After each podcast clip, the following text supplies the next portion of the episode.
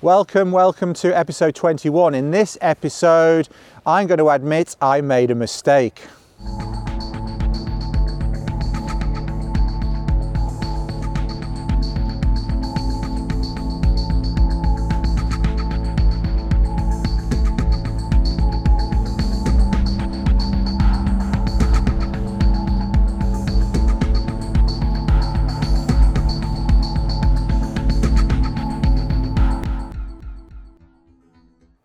So, welcome, welcome.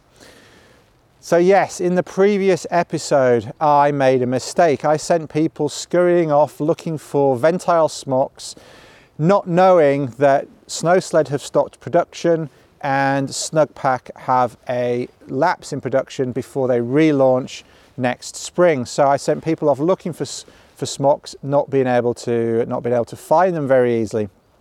Um, very sad for me to hear that Snowsled have stopped producing Ventile clothing, particularly double blow because I had a, a custom uh, winter smock uh, made by them only relatively recently and that had some adjustments made to it last winter um, and I didn't realise that they were, were, no longer producing any Ventile clothing at all. Um, this is my classic smock that I'm wearing today and if you're listening on the uh, audio podcast you'll just have to nip over to my blog or to YouTube to, to see the video if you want to see that. Um, this is the classic smock and I'm wearing it in honour of Snowsled. Um, I really love this smock. This is the second one of these that I've had over the years. Um, the previous one, um, one of the things I didn't like about it was um, it didn't have these Velcro uh, extra bits, which is what I was talking about last time. So if you do get the opportunity um, of getting a Velcro smock, try and get one with the Velcro on. Now, they're quite difficult to get hold of at the moment. There are still some manufacturers of cotton smocks out there, um, not all of them Ventile, but to get a UK produced Ventile smock's relatively difficult at the moment. Now, I, I haven't double checked, but I think Hilltrek is still in operation. Um, and apologies, double apologies if they're not. Um, but search for, for Snowsled, search for snow, uh, Snugpak and search for Hilltrek um, on the internet. You'll at least find some second-hand ones, if some, if not a brand new one. And I know Snugpak have been selling off the, the last of the previous line before they relaunch next spring as well. So have a look on their website, see if you can get um, something in the bargain uh, sales section of their website as well. I know at least one guy, Danny from the Bushcraft Journal, got one of those quite recently off their website. Um, the other suggestion that came in was from Helen, Helen Sheard, and she mentioned under the previous, in the comments below the previous episode, why not make your own? And yeah, that's a viable option. Um, and she said what she did was she got an old sweatshirt, cut it up, used that as a uh, used that as a template, used it as a pattern, and cut out the material and sewed it up herself. And it's relatively easy to do if you've got access to uh, an electric sewing machine or even an old uh, Singer sewing machine that's even older than that. Um, you can produce something your own um, and plenty of people have got sewing machines in the cupboard or in the attic and you haven't got one. Maybe your mum's got one or your auntie's got one or your uncle's got one not to be sexist. Somebody in your family somewhere has probably got a sewing machine stowed away somewhere that you could use. So you can get the material make your own and that is of course always another option. And then there are non-ventile cotton smocks available from the likes of Bergans, uh, uh, Fjallraven, all the Scandinavian manufacturers, they tend to produce those sorts of things. I prefer Ventile personally because it does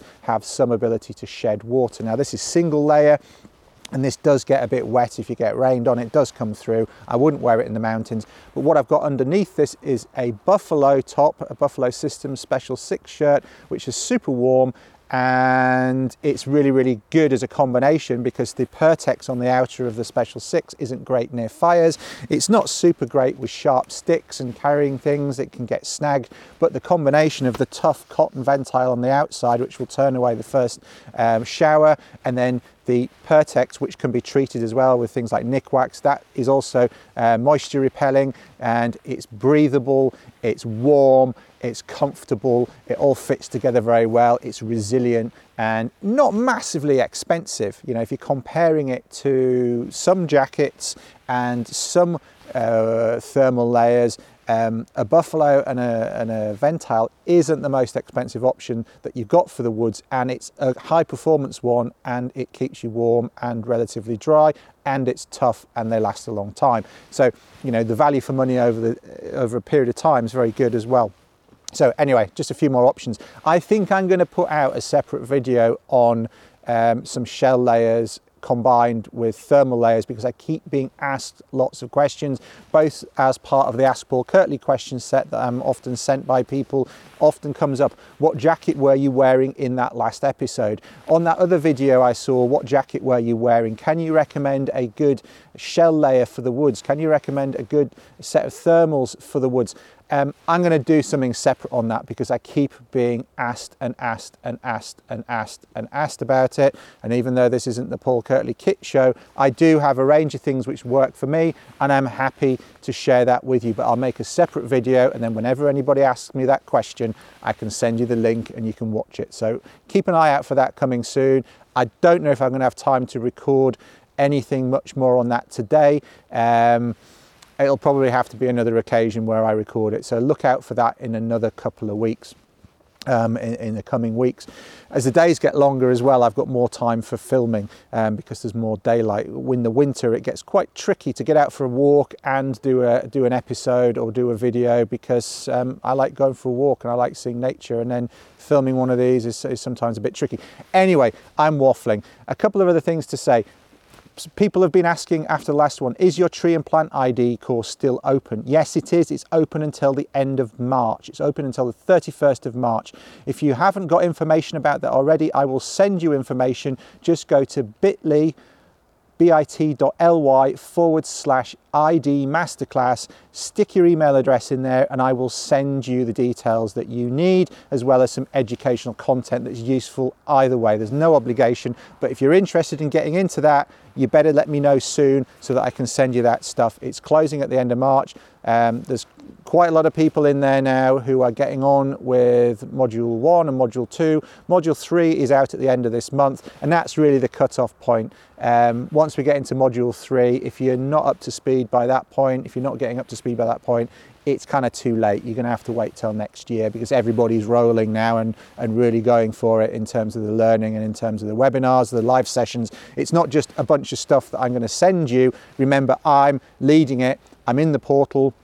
Um, commenting on people's questions, commenting on people's observations, and we have regular sessions live online in the form of webinars, which are quite long and quite extensive and allow you direct contact with me as well. So it's not, as some people have said, it's not just a uh, a, a, bunch of information behind a, a, wall. It's a course led by me personally, where there's a lot of extensive, very detailed, very high quality information. Ask anybody that's already on the course, and you've got access to me as well. And it's it's great value, and it's going up in price next year because I've added more and more and more stuff into it. And so this is the last year you can get in at the current prices, um, and it closes at the end of March. So if you're interested um, as I mentioned in the last episode of this, and I'll mention again, bit.ly, bit.ly forward slash ID Masterclass. I'll put it on the screen somewhere as well.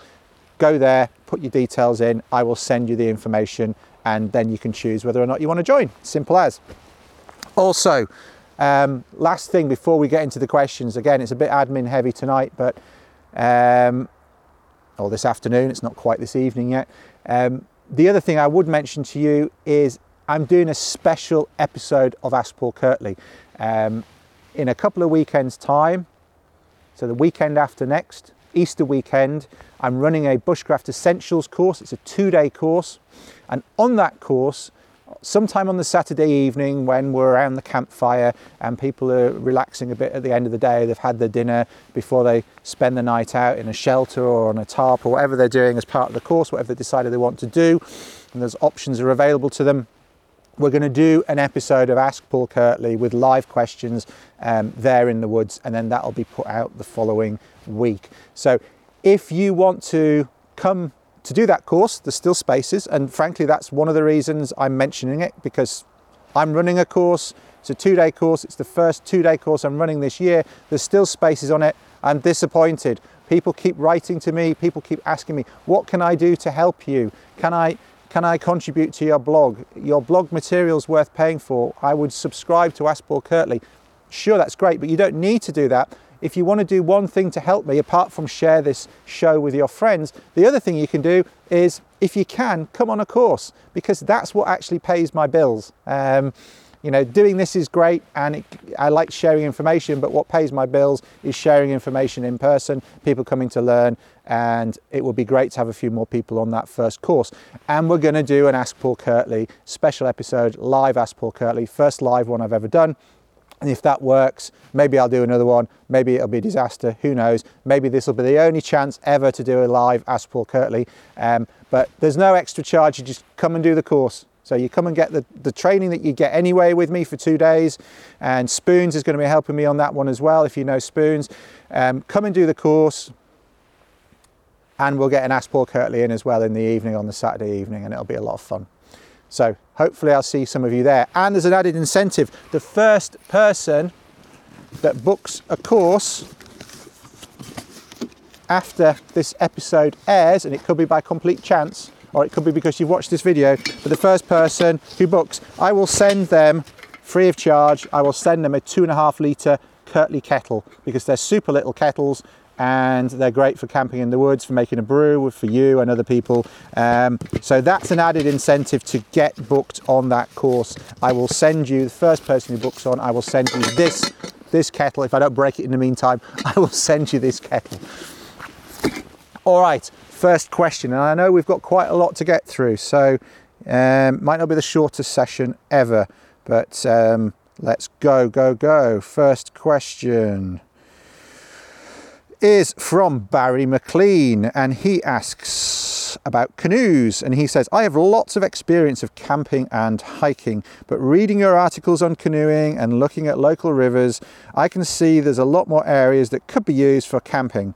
My canoeing experience is limited to say the least. Where do I start? Well, where indeed, Barry? And that's quite a big question. Um, one of the things I am going to do in the next few weeks, if not into next month at some point, when Ray Goodwin and I can get together, is we are going to do a special episode of Ask Paul Kirtley where it's going to be largely Ask Ray Goodwin. So if you've got questions about canoeing and canoe uh, skills in particular, and particular starting canoeing, then start send, sending them in. Um, put Ask Paul Kirtley as per normal, but also say in there question for Ray Goodwin when he comes on. It might be April, it might be May. We're not quite sure yet when we're going to be able to get together to do that, but we are going to do that. So for all of those canoeing questions, but what I would say is be careful um, understand that water is dangerous. And I know that's an obvious statement, but a lot of people get caught out by water. Unfortunately, there are tragic uh, incidents every year where, uh, you know, not just in the UK, but around the world where people fall out of canoes, particularly at this time of year. It's spring, you might have nice, warm, uh, bright, hot relatively warm sunshine. It can be quite a warm day, particularly if you're out on the water with the with the sunshine reflecting off the water as well. If there's no wind, it can feel quite warm. You can be out in just a t-shirt. You fall in the water, it's still damn cold because it's it's March, it's April, and um, you're going to get hypothermic very quickly. And if you can't get back in the boat and if you can't get back to shore, you're stuffed. Um, let's not put too fine a point on it. It's it's a serious issue. Let's not um, let's not put cotton wool around that. If you fall into cold water at this time of year and you can't get out, you are going to die. Um, unless you're an extremely strong swimmer, um, and most people aren't. You know, there's that freakish guy who fell off a trawler um, and swam back to shore miles and miles and miles and miles, but he is being studied because that is freakish. That's not normal.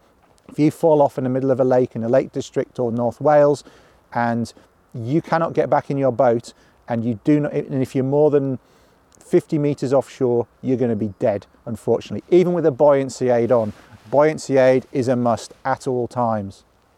And then moving water, moving water is a serious issue as well. You know, if you fall out of a canoe in moving water, clearly it's often because it's constricted, that's why it's moving faster, and you're going to be relatively close to the side. You can often swim to the side, but then you've got other issues like foot entrapment, getting strained on, you know, if you was if you were coming into the branches of this tree with any force by water, you would potentially be drowned.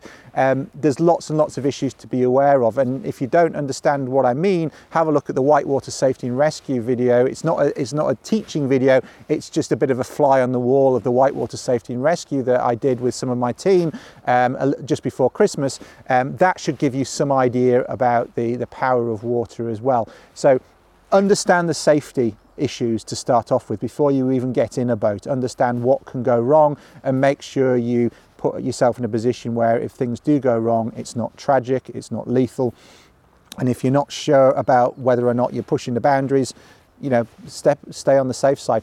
Get some lessons as well, get some basic lessons on how to paddle the boat because you'll enjoy it much more if you know how to paddle a boat. Um, find a local club. There might be a local club, a canoeing club where you can go and they'll help you get up to speed with some paddling. They may even be able to organise some trips where you can go with people. Um, it's very um, questionable whether you should be out on your own as a beginner, to be honest with you. Um, because if something goes wrong, and it's more likely to go wrong if you are a beginner because you're lacking in experience, there's nobody there to help you, there's nobody there to go and raise uh, the alarm or get help or what have you. So try and find some other people to go with, and, that, and that's difficult for a lot of people. But find a club, get some lessons, um, and then you'll start to understand the boundaries of what you should be doing and what you shouldn't be doing in terms of personal safety. You'll improve your personal skill set and then you can go from there. And of course, get a copy of Ray Goodwin's book, Canoeing, and the second edition is coming out quite soon.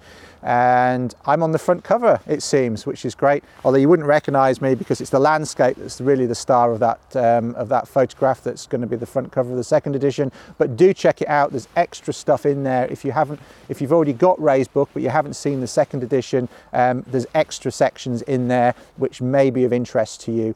Um, and if you don't have the book already, certainly uh, grab a copy when it comes out. You might still get a copy of the first edition, um, otherwise, the second edition is coming out in the next month or two, I am told. Keep an eye on that on Amazon, but it's much better if you buy it directly from Ray because he gets more cash, which he should do because it's a lot of work writing a book. Um, so, hopefully, that answers the question. Just be careful, get Ray's book, try and find a club, understand what the dangers are, check out some of the other stuff that we've put out around canoeing, particularly the whitewater safety and rescue, and just stay safe. And always wear a buoyancy aid. Next one is from who's this from? Steve Martin. This is from um, he says some very nice things about my, my blog and asked Paul Kirtley. Thank you, Steve. Um, he says, as a, as a youth, I used to be a Munro bagger. And if you don't know what a Munro bagger is, it's somebody who uh, bags Munros. Yep. Um, all the mountains over 3,000 feet in Scotland um, were listed initially by a Victorian named Hugh, Sir Hugh Munro, and they became known as the Munros. Now, that list has changed a little bit over the years, um, but they're still called the Munros, and it's any peak uh, that's distinct from others that is over 3,000 feet is a Munro, and there are nearly 300 of them. So there is a bit of a uh, a thing to go around and try and get as many of them done as possible and tick them off. And people who do that somewhat compulsively are often known as Munro baggers. Um, so he's done some climbing as well. He's been to the Alps. Long story short, kids and other things um, got in the way. Now he's nearly 50 and he's got the time to do more stuff outdoors, which is great. He's helping with his son's scout group and he's found my stuff very, very useful. So that's useful background. Um, he's got two questions. Um, first one water bladder or water bottle? With a bladder, I drink often. With a bottle, I always end up pouring away after a day out. Um, and the second question is go to stove when wood is not an option. I use a petrol peak one giving your age away a little bit there, Steve. Um, but heavy, uh, a bit heavy, but has never let me down. No, they are very, very reliable, but yeah, they are heavy. Um, so, first question water bottle, bladder, bladder, bladder or water bottle? Um, it's personal preference. I mean, there isn't one that's better than another. Um, some people love uh, to have a, a tube to suck on, and that helps them drink little and often, and that's fine. Um, personally, I, I had a CamelBak for a number of years, and I used it quite a lot for hiking, hiking around the Lake District, and backpacking. And I, I don't like. I, I find it gives a bit. The one I had gave a bit of a plasticky taste. Um, I think it was possibly the tube or even the, the rubber sort of nipple on the end. But fundamentally, I didn't like it that much. Um, I felt it almost became a sort of compulsion where I was sipping on it even when I didn't need to. And I know you need to keep drinking regularly. Um, I much prefer to have a bottle and drink it and, and drink deep when I'm drinking rather than, you know, I'd rather just have a bottle, open it up and drink a good gulp when I have a stop. That's my personal preference. Um, that's what I've done for years. It seems to work for me. Um, also, just in terms of keeping it clean um, in the field, I find it easier. A bottle I find easier than a bladder. Um, it's also more robust. You know, a SIGG bottle made of aluminium or a NATO plastic bottle um, or a Nalgene bottle, they're, they're tough. You're not going to put a hole in them. Uh, bladders, I'm always worried about putting holes in them. So, from a wilderness perspective, I always prefer bottles.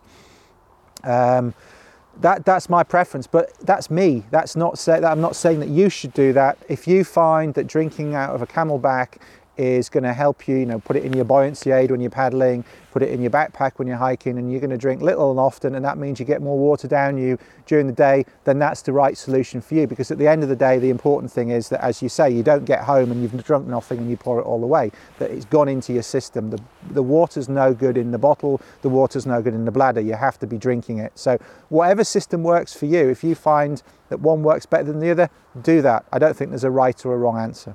Um, the only thing I would say with bladders is um, even more so than bottles, don't put cordial and powders and things in them because they're so bloody difficult to clean.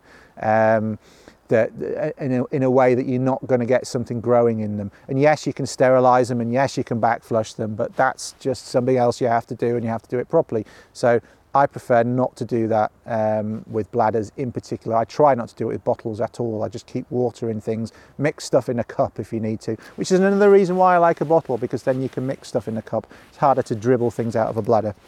Personal preference though, at the end of the day, drink water is the answer.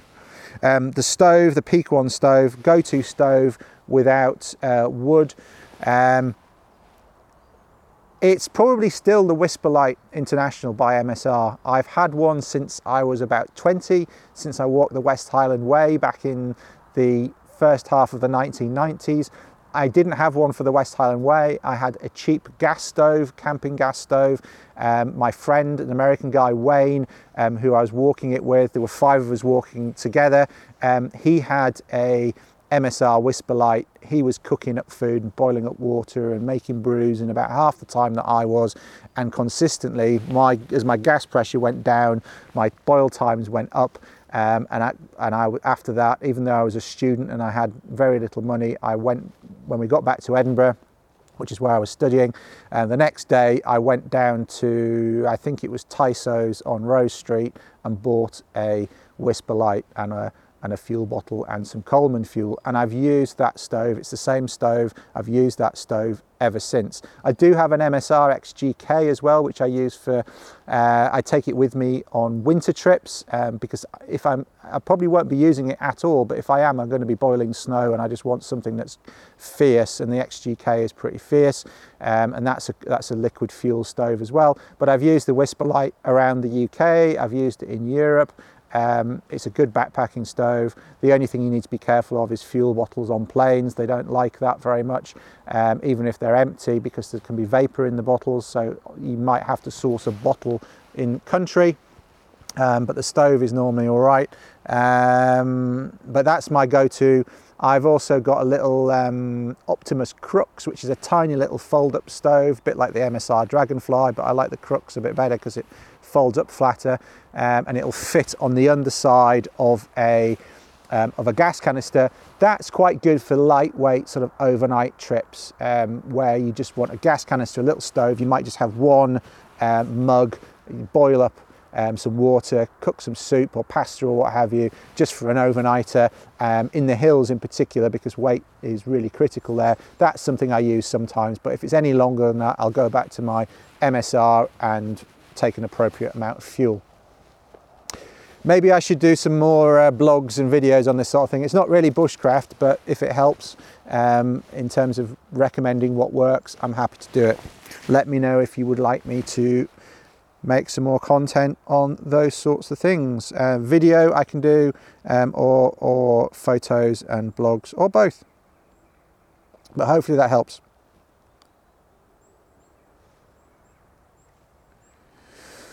Next question is about fire steels and knives, and this comes from Adam. Um, again, says some very nice things about uh, all that I'm doing. Thank you very much, Adam.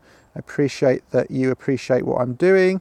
Um, I do. And he says if he wasn't in Australia, he'd be on one of my courses. So, all of you guys who've got the opportunity to come on my Easter weekend course and you're closer than Australia, um, then Adam will be disappointed if you're not there. That, that's all I can say. Uh, right, so he says he's in Australia and I've sporadically practiced firelighting from a fire steel and found it easy in some instances, perhaps I was just lucky, and hard in others. I think the main thing I find difficult is getting a good shower of sparks, but I know that's more practice. And yes, I have watched your video on the matter. My technique needs improvement. However, I also noticed that some fire steels are easy and some are hard to get sparks from at all. My Mora Light My Fire with built-in steel in the handle works very well, but uh, when using the steel with my Condor Bushlore, I struggle and I struggle. And I have another steel, uh, some some other brand um, that I can't get a spark from with the Mora. Condor or even the provided scraper. Okay, so that sounds like it's not any use at all to me. Are there different qualities of fire steels and how important is the edge on the back, the tip of the knife? My Condor looks like it's ever so slightly rounded down the spine.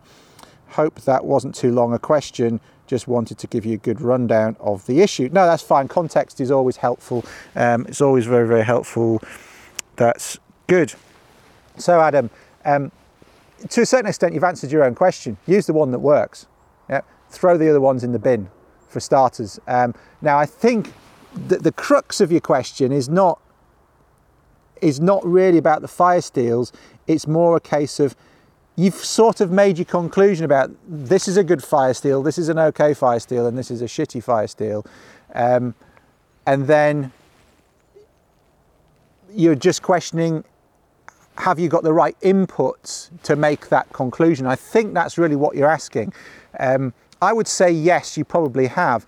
Um, the spine, you want a good right angle on the back of a knife. And the reason I advocate using the part where the bevel comes up to the tip is because it's sharpened there, you will have a good right angle. Now with a Mora, that can be a bit tricky because the bevel's not as wide as your typical kind of Woodlore or Woodlore clone knife. Um, or as wide as they are on my PK1 knife. Any flat beveled knife um, of a reasonable width where the bevel comes up to the spine if that's not overly rounded there which it shouldn't be uh, it might be if it's hand forged. But otherwise it shouldn't be rounded. It, you should get a spark. But there's a bit of a danger that you cut yourself and so you do need to be careful. Um, a safer way is to use along the spine a bit further back but that can be that can be rounded. Even on uh, the Mora clippers for example that's a bit rounded there. It's you, you, need to take a file to the back of the knife, flatten it, get a bit of a burr on the edge, and then it'll just bite into your fire steel. So that's something you might want to try. If you get a, um, a, a, a, put your knife, put it in a couple of bits of cardboard, put it in a vise, or just knock it into a piece of wood um, what, what, that you can get it out of, of course, and then just file across the top so that you get a flat, you don't have to make a depression, but just flatten it off, just take a fraction of a millimeter off just to get it dead flat and dead right angles to the to the side face of the knife and then try that on the fire steels. And if they're going to work at all it will work then. And then you can con- make a conclusion about those uh, about those fire steels. I wouldn't recommend you do it to your condor to start off with do it on the do it on a mora knife on a cheaper knife file it down test the fire steels, discard the ones that are not good, that are unreliable, keep the one that is reliable, and maybe buy another one at some point as a spare so you've got one that works well. And then um, use your Condor with the one that works well. Now, if that's then not working so well as you would like, maybe then you need to take the file carefully to the back of your of your Condor as well, just a bit, just to just if it's slightly rounded, just to flatten it off a bit. Um, because at the end of the day, you need these things to work the way that you want them to. They're all just tools. You can customize them to do what you want. There is no right or wrong answer. And if that's what it needs to make the stuff optimal, do that. Um, they're there you know, they're there to make your life easier. At the end of the day, when it's pouring with rain and you need to get a fire going, you don't want to be messing around with poor quality sparks or small sparks. You just want your kit to work, and that's what I'd recommend. So, but just be methodical about it. Alter the cheaper knife. Do your final separation of good from bad with your fire steels, discard the bad ones, and then get your better, presumably more expensive um, knife to work with the fire steel that's best. And you might have to modify that, you might not. And that's the, that's the approach that I would take. Hopefully that's helpful. And anybody that hasn't seen my how to get big sparks with a Swedish fire steel, um, I will link it um, from this video and in the show notes because that's a useful thing for everybody to have seen. Next one, another fire question on bow drill. This is from Joe Sweeney. Um, Hi Paul, I love your series of answering questions. I've been working on my bow drill skills right now at a 25% success rate, even with a proven set. Could you speak on length? Oh, could you speak on length of spindle? I can speak on length, don't worry. Can you speak on length of spindle? Um, I fear mine are worn down to nubs quickly. Additionally, uh, do you adjust your bearing block hole after each attempt? And lastly, do you remove the dust created from a failed attempt before your next attempt or leave it in the catch pile? Looking forward to more episodes. Cool, Joe. Okay, um, there's three questions there. Um, length, I would say at least, at least hand span, minimum, from little finger to thumb, minimum. You could go length of a Laplander saw, that's another good measurement. Um, you could also, you know, from here to here is probably too long. That's more sort of feather stick length. But so somewhere between hand span and forearm length is what you want to be starting with, okay? Um, it also, to an extent, depends on the length of your shin. Um, I've got quite long legs, so I'll often start with slightly longer drills than other people. For my height, I'm six foot one, but a lot of my height is in my legs. And so um, that then means that I just start with a slightly longer drill um, because as you get lower and lower and lower down towards the hearth, the drill gets shorter and shorter, and shorter. It's harder to stabilize it because the, there's a slight sort of curvature to, if you think of your shin, there's your knee, and then it kind of comes in your ankle, and then it comes out to your foot. You want your hand clamped against your leg, and as you go down, it's going to follow that curve, and it becomes a little bit more hard, a little bit more difficult to stabilize.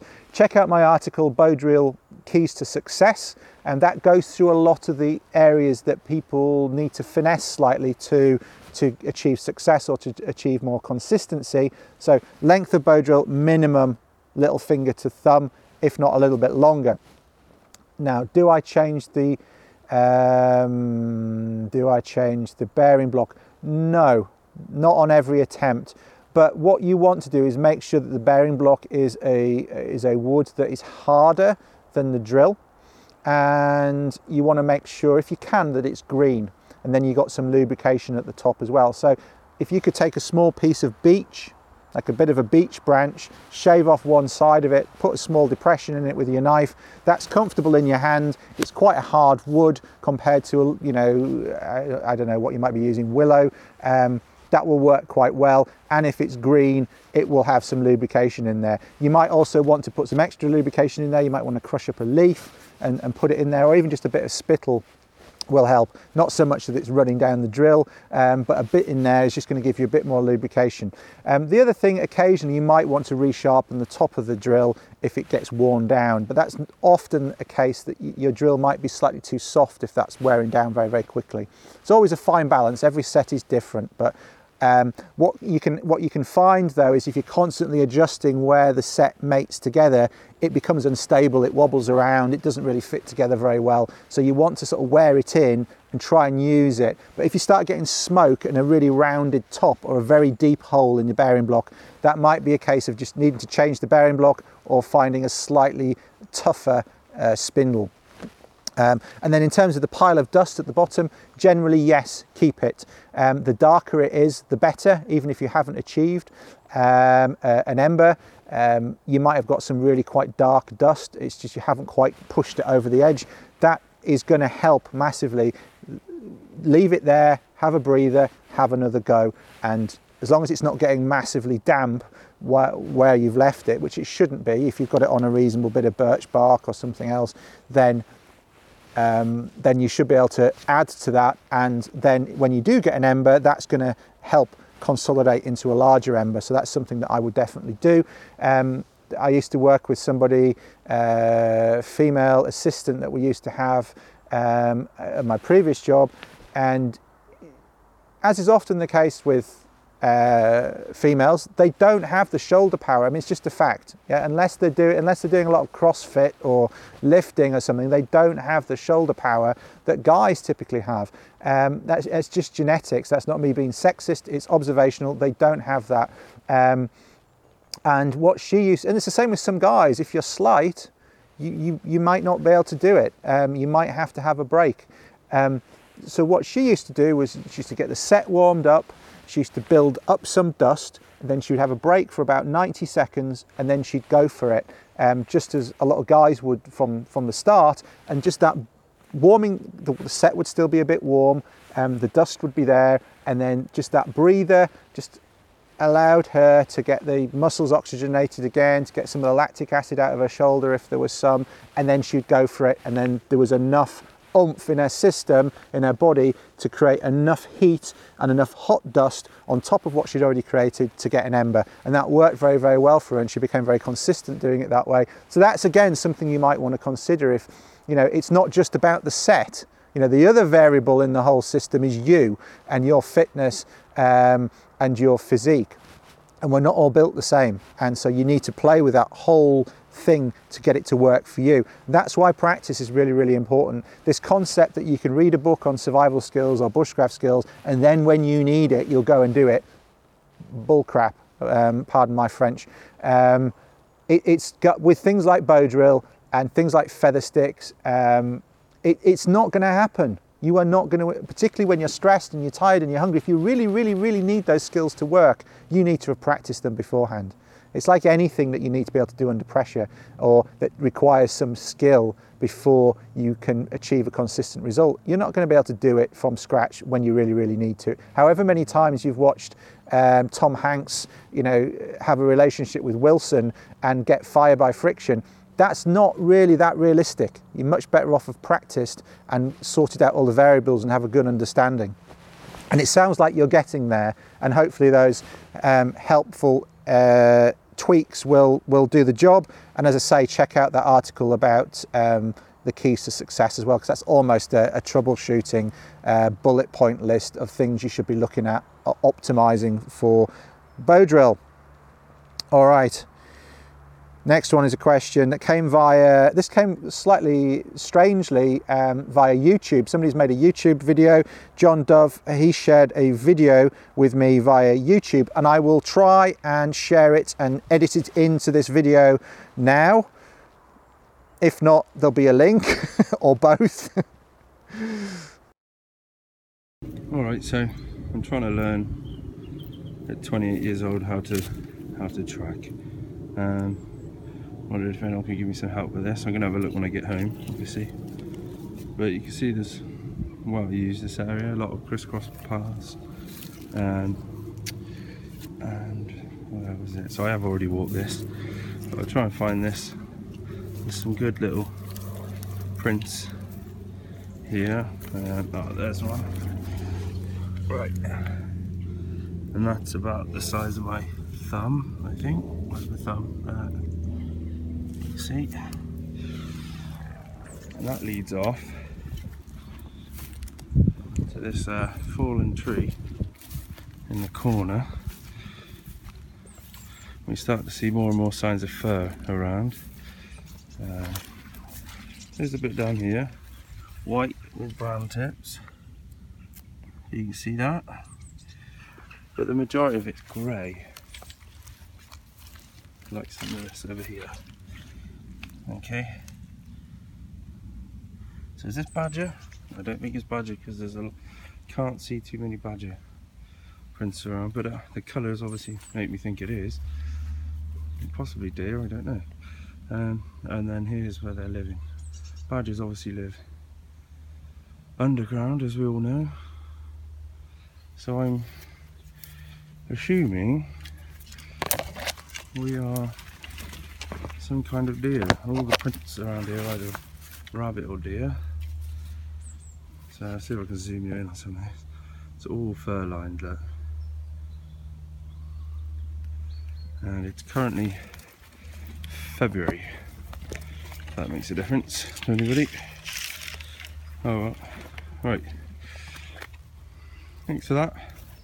Any information, hints, let me know. Cheers. And basically, John's question, uh, the message that came with it read as follows I'm a relatively new subscriber of yours. I'm very interested in bushcraft and generally learning more about the outdoors. I live in the Cotswolds, and whilst out on a ramble, I came across this and wondered if you knew what I was looking at. Yes, John, it's deer hair, um, and I think it's probably fallow deer hair, but it may not be. Um, the resolution's not quite good enough. Um, if it's crinkly and if it breaks, um, so you were wondering whether it was badger hair, I think. Badger hair is very tough.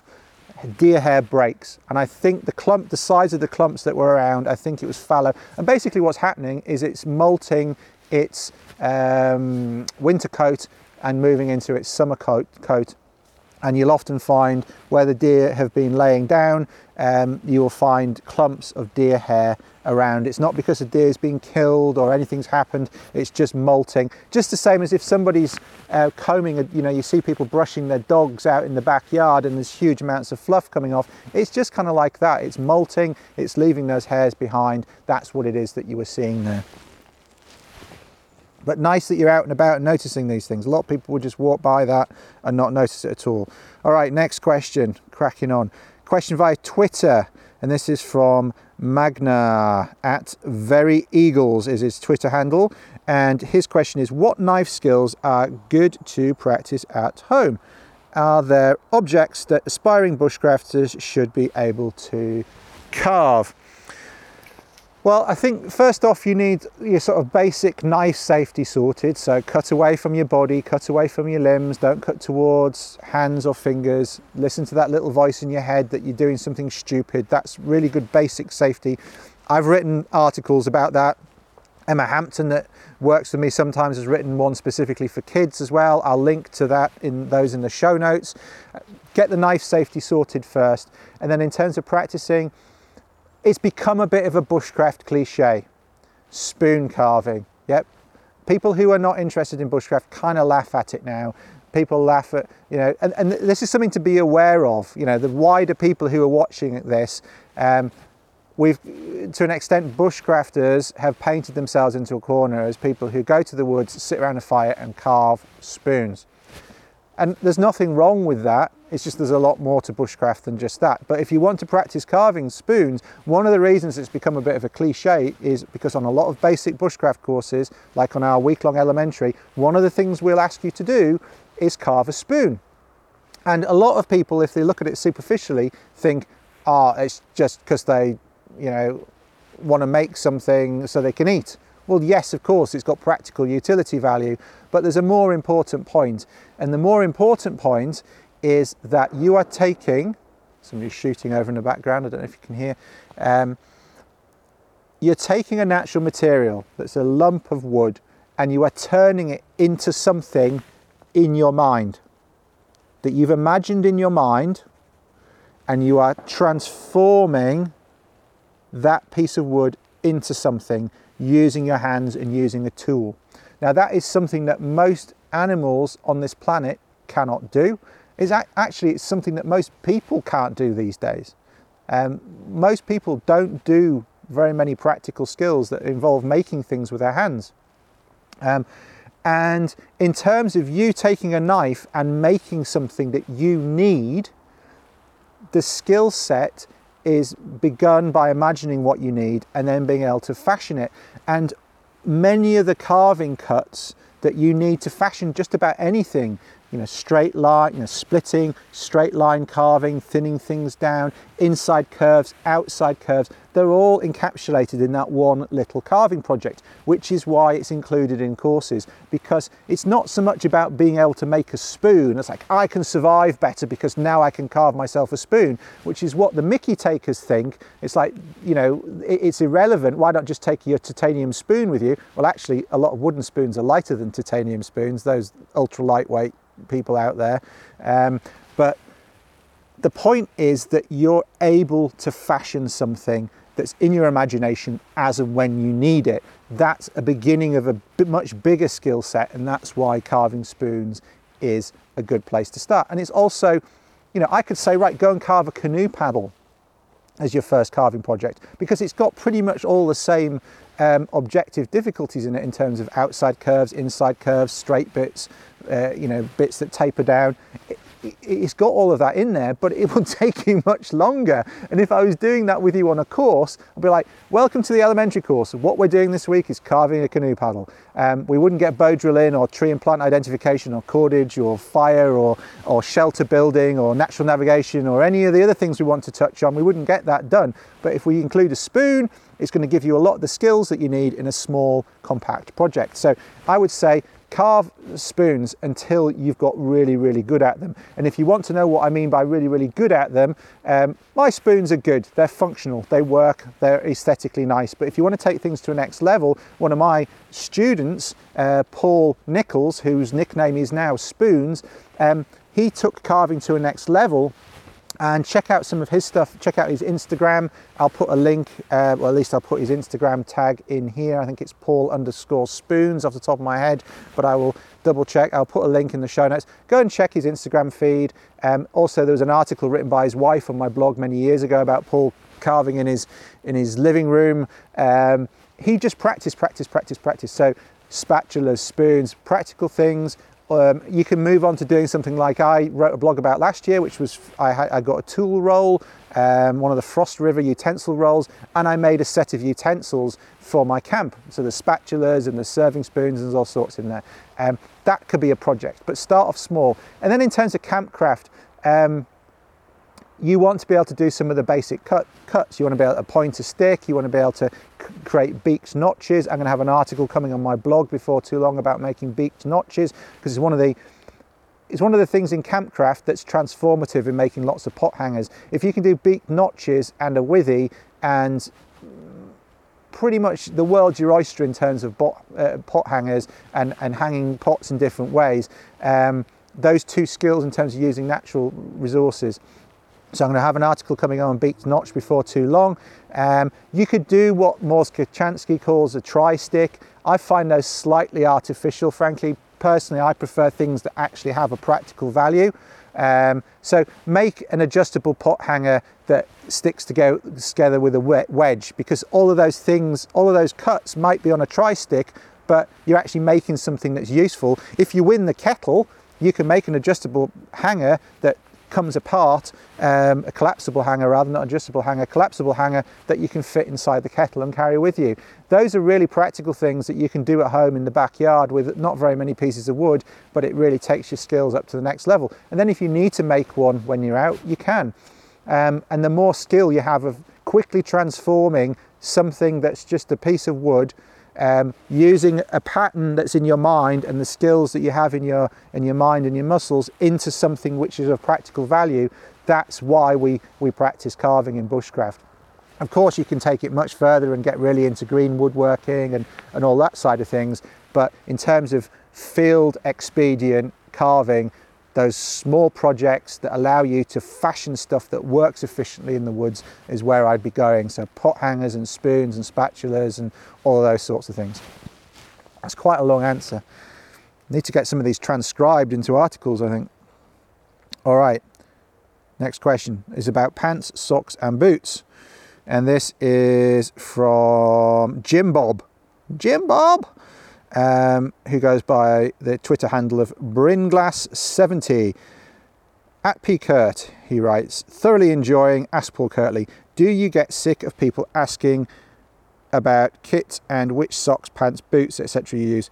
Yes, to an extent I do, because a lot of it I've said before, not always. And I, as I say, I am going to put some specific content out, um, video content about common questions, particularly to do with shell layers and thermal layers and what to wear in the woods because people seem to want some advice. And frankly, in the UK, I can see why they do because if you go to Blacks or Cotswolds or any of the mainstream outdoor shops, all the kit in there, most of the kit in there is aimed at um, if it's if it's at, unless it's specific like mountain biking gear or running gear, if it's general outdoor or what they market as general outdoor gear, it's really aimed at walkers. And in the UK most of that's very alpine style walking kit. It's quite short close fitting jackets.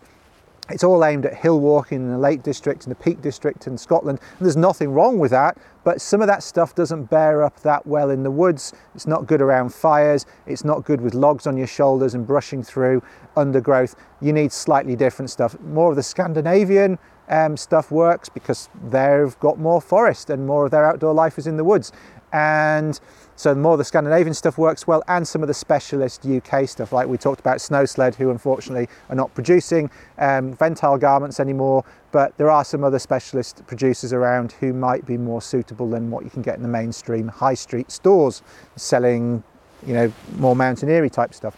So yes to an extent I, I get frustrated when people aren't asking about skills and natural resources because that's really what this is about. It's about bushcraft but equally people want to get out into the woods and they don't want to waste their money on expensive Gore-Tex jackets that are going to shred in the woods as soon as they step into the woods so I can understand why people ask the question I'm not going to answer any more questions about underpants though icebreaker merino boxer shorts that's the only place you should go or Howie's merino boxer shorts. That's it.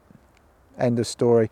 Um, okay, uh, this isn't an answer to a particular person's question. It's it's an answer to many people's question. I regularly receive the same question about where you can go in the UK to wild camp, where you can go in the UK to practice bushcraft skills. Now, in England and Wales, there are issues with land ownership and permission.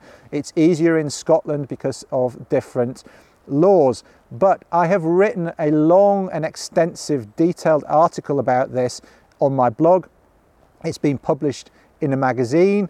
It's um, also got additional thoughts and comments by people underneath on my blog. So I will link to it. It's called uh, How to Find a Place to Practice Bushcraft in the UK. Um, it's on my blog. It's uh, buzzards just gone flying through there. That's nice to see. Um, and it's got every every thought that I had when I wrote that and there's a couple of additional thoughts there from people in the comments. So the comments has formed a really nice additional resource there for people as well about how to get to places. Um, the fact of the matter is the law is the law. Some things are easier to do than others. And yes it is a hassle approaching landowners. If you want to go to a particular part of the woods regularly a particular area that's privately owned like this is where I am now uh, if you want to go somewhere that's privately owned and have fires and build shelters, you need landowner's permission and you need to go to the effort of finding the landowner, forming a relationship with them. Um, even if it's just a contractual, I'll pay you every time I go, whatever the contract, or I'll tidy up for you, or I'll come and help out. Um, and do this for you at other times of the year. I'll help you with rhododendron clearing, or I'll help you on a shoot, or whatever it is. Yeah, you you need to get off your butt and make an effort. There, there aren't these mysterious places that we all go to um, to do bushcraft that are free for everybody to use. They don't exist. Yeah? Not in the UK, um, in England and Wales. Yeah? Because of the land ownership laws, you need to get permission to have a fire. You need to get permission to unearth roots for foraging. You need landowner's permission to do that stuff. Otherwise, you're breaking the law you can argue with the law, but that's the law, and I'm not going to sit here and say, go to this one particular place because that's a good place to go to because I, I don't know there, those places don't exist that I can just send you to. Um, so read the article make the effort. Um, there's a couple of case studies in there about people who did make the effort and it worked out well for them. Um, it was always the same question when I was interested in air rifle shooting when I was a kid constantly people used to write into Airgun World and Air Gunner, where can I go and find somewhere to shoot? And the advice was always go and speak to a landowner, form a relationship with them. Yep, 30 years later, nothing's changed. Yeah, it's the same thing. You have to, if you want to go and uh, want to go and shoot, if you want to go and um, build shelters, light fires, unearth plants, do all those sorts of things, um, you, you have to get permission from somebody who owns the land. Simple. Last question from Isa. I'm going to try and include one every. you send me so many questions, Isa, and they're all good. Um, this is an easy one. This is quick. Um, hello, Paul. Drinking urine, yes or no? Thank you, Isa. No. Yep. Now I know they do it on some survival shows, um, but that's Discovery Channel show. That's not real life. Um, they also do it in one of the episodes of Blackadder um, with the legless sailor. Go and watch that if you've never seen it, because that's about as realistic as some of those Discovery Channel shows. Um, don't drink your own piss. Don't drink your own urine um, in a survival situation. I know there's some sort of left field health people who say there are some benefits to um, benefits to drinking urine for health reasons.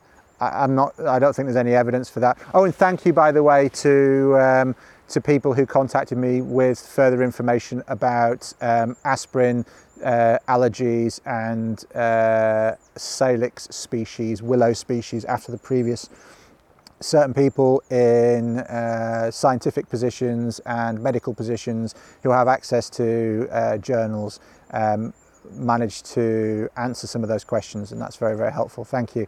Um, I don't know of any um, scientific evidence that drinking your own urine is good for your own health, even under normal circumstances, and certainly if you are dehydrated, if your body is struggling to expel waste products, there is nothing to suggest that reintroducing that into your system is going to give you anything other than kidney failure and damaging your liver um, and potentially other issues related to dehydration. Um, basically, if you're in a situation where you don't have enough water to drink, you need to conserve sweat, you need to uh, conserve effort, and uh, you don't want to be drinking your own pee any more than you want to be eating your own feces if you don't have enough food, frankly. Um, so that's that's that one. That brings us to the end of the show. Hopefully, you're not watching this or listening to this while you're having your dinner. Um, um, on that slightly uh, on that slightly uh, graphic finish. Um, but thank you again for all the good questions. Um, I know I, I, seem a little bit irritable sometimes when people ask me the same questions over and over again, but all that tells me is that I need to do more to get those answers out there. Um, if you're not aware of the fact that I've already given an answer on something, and if you're not aware of the fact I've written an article, I'm going to try and highlight it here. I will link it. Check out the show notes on my blog at paulkirtley.co.uk. Check out episode 21. Lots of links again. And I will see you again very, very soon on episode 22. And don't forget about weekend after next special episode, which will probably be that'll be episode 23. We're going to record in the woods with live questions with those. There's about six guys on that course already. That means there's six places left for the uh, for the Bushcraft Essential course over Easter weekend. And the first one to book after this show airs gets this lovely two and a half litre Kirtley kettle to add to their collection of outdoor cookery items. So hopefully, I will see some of you in person for episode 23. In the meantime, I will see you for episode 22 before too long. Take care and stay safe. Cheers.